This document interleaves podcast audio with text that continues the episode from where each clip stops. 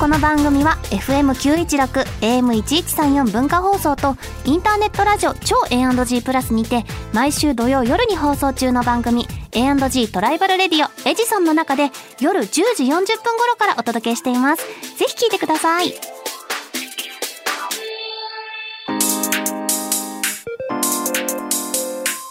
週刊秋田書店ラジオ編集部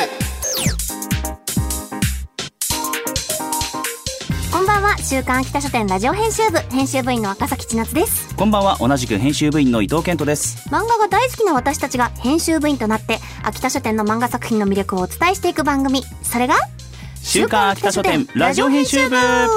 さあ、えー今週は早速メールを紹介します、はいよラジオネームレアチーズさんからいただきましたはーい伊藤さん赤崎さんこんばんはこんばんは先日行われた僕ヤバの先行上映会に行ってきましたおいいなあおー美しい映像もさることながら声優さんの演技も相まって本当に感動しました、へえかっこ涙その気持ちが冷めないまま「アキラジ」で担当編集の方の貴重なお話も聞けて私の中の僕ヤバ熱が上がる一方ですあーあとりいがことでとうございますいよいよですねついにだね、はい今日4月1日深夜1時30分から、はい僕ヤバのアニメスタートはいあと23時間後といったところでしょうかねねえ今まさに盛り上がってるところやね、はい楽しみだね楽しみです僕も見ますドキドキしますはいそれでは始めていきましょう週刊秋田書店ラジオ編集部スタートこの番組は秋田書店の提供でお送りします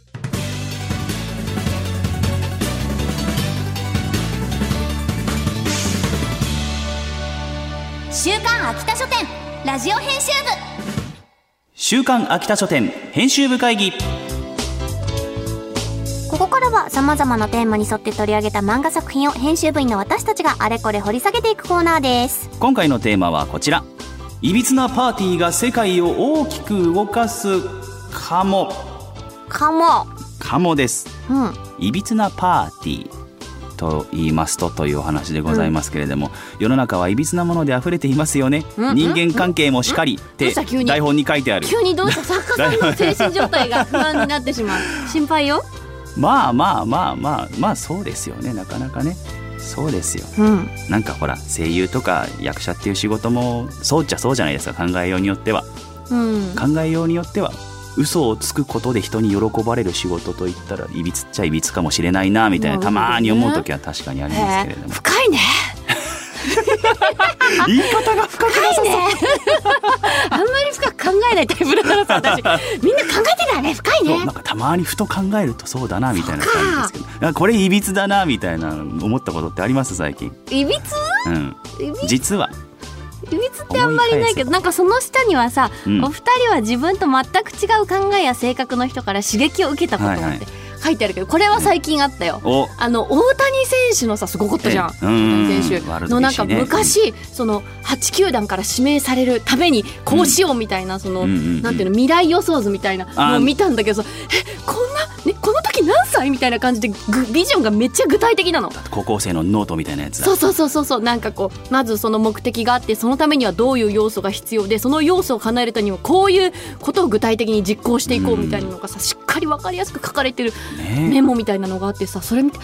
っぱちげえわえね思ったえまあいびつっちゃいびつですよね年相応のところもあるんでしょうけどいや高校生にしてそのすごい昔から感覚やっぱどこかやっぱり変態的なところがないとあれ高校生なんかななんかもっと昔高校生の時なんです中かね学か高校かなんかでもとにかくその年齢でこんなにビジョンがはっきりもう道筋までできてるんだっていうのがなんかうん本当すごいなこの人って思ったもうなんか変態の領域ですよねやっぱり野 球野球に関してのそれぐらいのでもすごいよそのもう視点がないと、うん世界一をこう目指すものとしてはいやそれは本当に感銘を受けたっていううんものだったな確かに最な近なんか伊藤健あったええそうですねまあ、まあ、大谷選手もそうですけれども、まあ、あれってこう結局今までにないことをやってるわけじゃないですか、うんうんバッターもやって、うんピッチャーもやってっていうの、そうよね今までそれって誰も考えなかったことだから、その僕も野球やってたんでわかるんですよ。おお今までだったらその野球を極めようとする人ってどっちかを極めようっていうのがやっぱり通あ説なるほどねだったんですねうんピッチャーを極めるかそれとも野手を極めるうんかっていうところ両方やろうって思う思ったところがやっぱりいびつっちゃいびつですよねすごいね普どっ通ではないち感か覚選ばないといけないのかうんいや両方行こうっていそううそれを叶えるわけですからね心がだからもう野球の野球界の教育を変えちゃったわけですからもう彼はんいやそういうー意味ではね前人未到というか新たな領域っていうそうなんですよ感じだったね野球の話になっちゃいましたね じゃあ話戻しますかはいそんないびつなパーティーが世界を大きく動かすかもというテーマで取り上げるのは「週刊少年チャンピオン」で好評連載中の「気絶勇者と暗殺姫」です原作はのりしろちゃん先生作画は節田幸二先生実力はあるが極度の人見知りのためパーティーを組むことができず冒険に出ることすら叶わなかった勇者トトそんな彼にシエルアネモネゴアという3人の美女がパーティーを組もうと持ちかけてきたしかし彼女らの目的は勇者の命で最強勇者を倒すため3人の暗殺姫たちの戦いの火蓋が切られる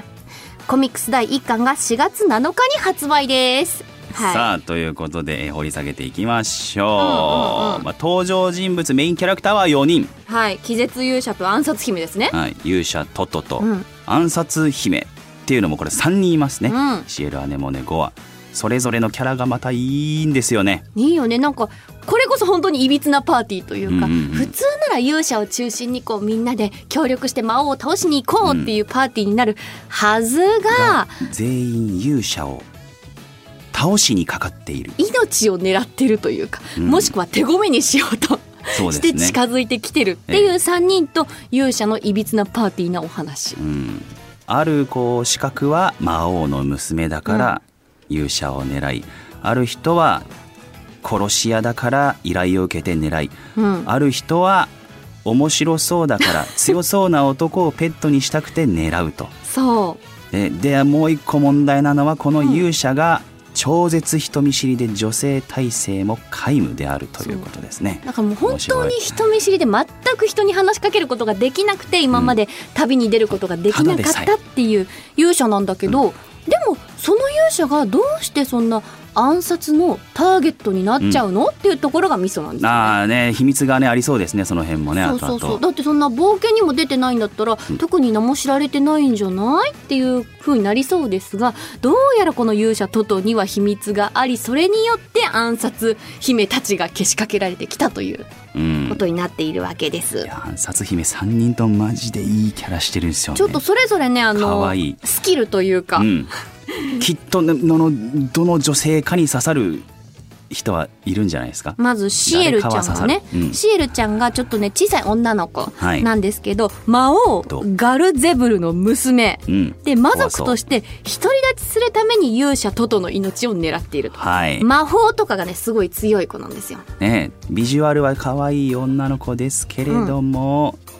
ふとした時に見せるその魔王の娘みたいな表情と雰囲気みたいなのいいですよね、そう、うんそれもありつつ年頃の相応の子娘ちゃんっていう感じの子 お菓子なん大好かきとか、アね、イスクリームとかで喜ぶとかそうトランプしたいとかそういうところの可愛さもあるキャラクターですね。はい、だから人間界に来るの初めてなんですよね、うん外の世界では初めてって言って魔た。界に育ってきましたからそういうところも可愛いポイントかもしれません、あ、シエルちゃんは魔法を使って勇者を暗殺しようとはい狙っている常にはい子です。そそうしてアネモネさん。アネモネさ んアネモネさんあれついアネモネが一期落ちキャラかもしあ一押しキャラれですないか。うん。はいアネモネはもう凄腕の殺し屋、うん、えー依頼を受けて勇者の命を狙っているんですけれども、でもこの可愛いポイントとしてはまあ情に熱いとうん、うん。あとはこうまあ困っている人を見たらちょっとほっとけないところがあるのかなまあそうでも、奴隷の女の子を売り飛ばされる時に助けたりとかっていうことあるんだけどでもそれを基本的には表に出さないキそャうラクターじゃない出さないぶっきらぼうでなんかあ依頼があれば全部私がやるそようみたいなそれがいい金があれば何でもやるよみたいな感じのキャラクターなんだけどそういう熱いものをうちに秘めててかつ何がポイントかってこの依頼で勇者トトの命を狙ってるんだけど、んその時になぜか僧侶のコスプレをしてくれって。いうのも依頼に入ってるの、うんだからちょっとその「なんとかですわ」っていう普段とは全然違う喋り方を余儀なくされてるっていうのと、殺し屋モードになったらあみたいなそ感うじでそのタバコ吸ってるし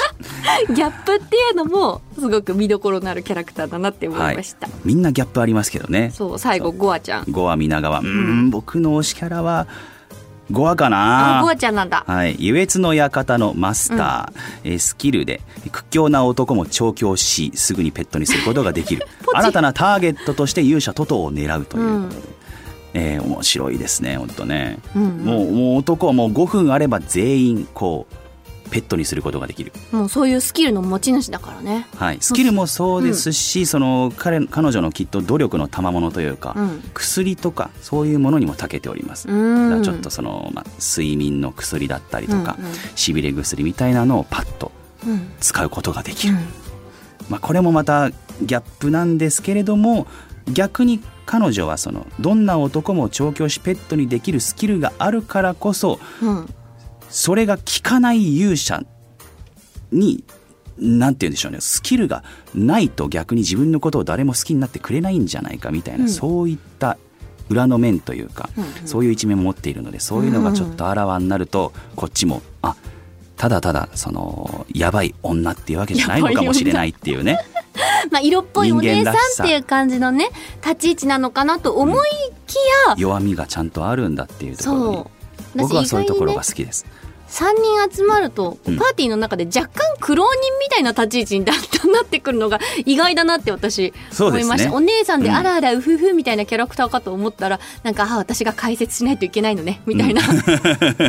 ところがあったりと か。人生経験的には一番あるのかもしれないっていう,、うんそうそうそうそうこのようなで、え3人と勇者1人のパーティーになっておりますすねそうで日替わりでみんながじゃあ今日は私が行くよって言って、勇者を殺す殺すというか暗殺殺そうとしていくそうそうそうしていくんだけどうまくいかないんですようんなんでなんでですかねでも勇者が思ったよりもまずは強いうん最初の村から出ていないのにうん一人でずっとレベル上げしてたんですかねどうなんでしょうね筋トレだよその辺は筋トレだそう筋トレでレベルが いろいろステータスが上がっているらしい勇者、あとはこの勇者ととのまあ本当に人見知りで女性体制ないけど、ゆえにその彼の素直な優し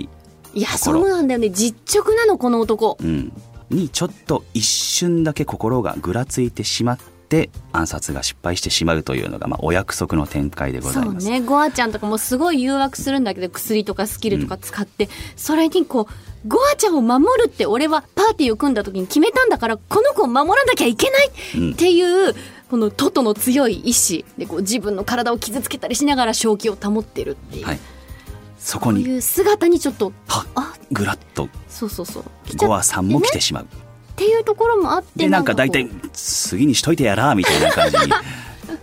なっちゃうという。そうそんな感じでパーティーは冒険を進めていくんだけど、はいまあそのうちにこうちょっと3人の関係性も少しずつ変化が、そうです最ね初はなんかライバルというか、うん誰が最初にやっちまうんだよあいつをみたいなうん、感じだったのがあれこの子たち意外に相性がいいのかないいのかもしれない。誰かが一人殺しにかかってる時に他の二人が何をしてるのかみたいなところも面白いですね ねそういったところで友情が育まれたりしているそんなお話でございそまうす。なんだかんだ冒険者のランクも上がってきそうみたいな、 ところで、うんうんこのねパーティーがこれからどうなるのかっていうのはすごくどうなって注いくんでしょう目ですねだって最終的にはさきっと魔王を倒しにかかるんじゃないですかでもだって魔王は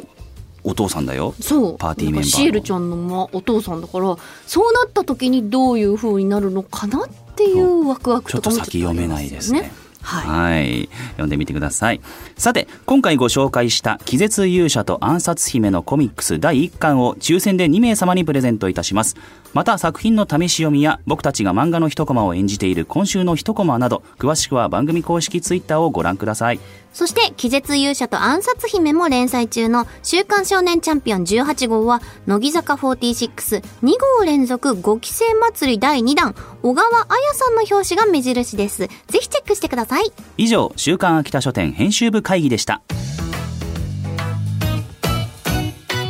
週刊秋田書店ラジオ編集部エンディングです。次回は「髪が紡ぐ二人の心の物語」というテーマで漫画クロスにて連載中の「ほどいて結んで」をご紹介します。お楽しみに。番組では作品の感想や見どころなど非常勤編集部員ことリスナーのあなたからのお便りもお待ちしていますメールアドレスは秋田アットマーク JOQR.net akita アットマーク JOQR.net までお気軽にお寄せください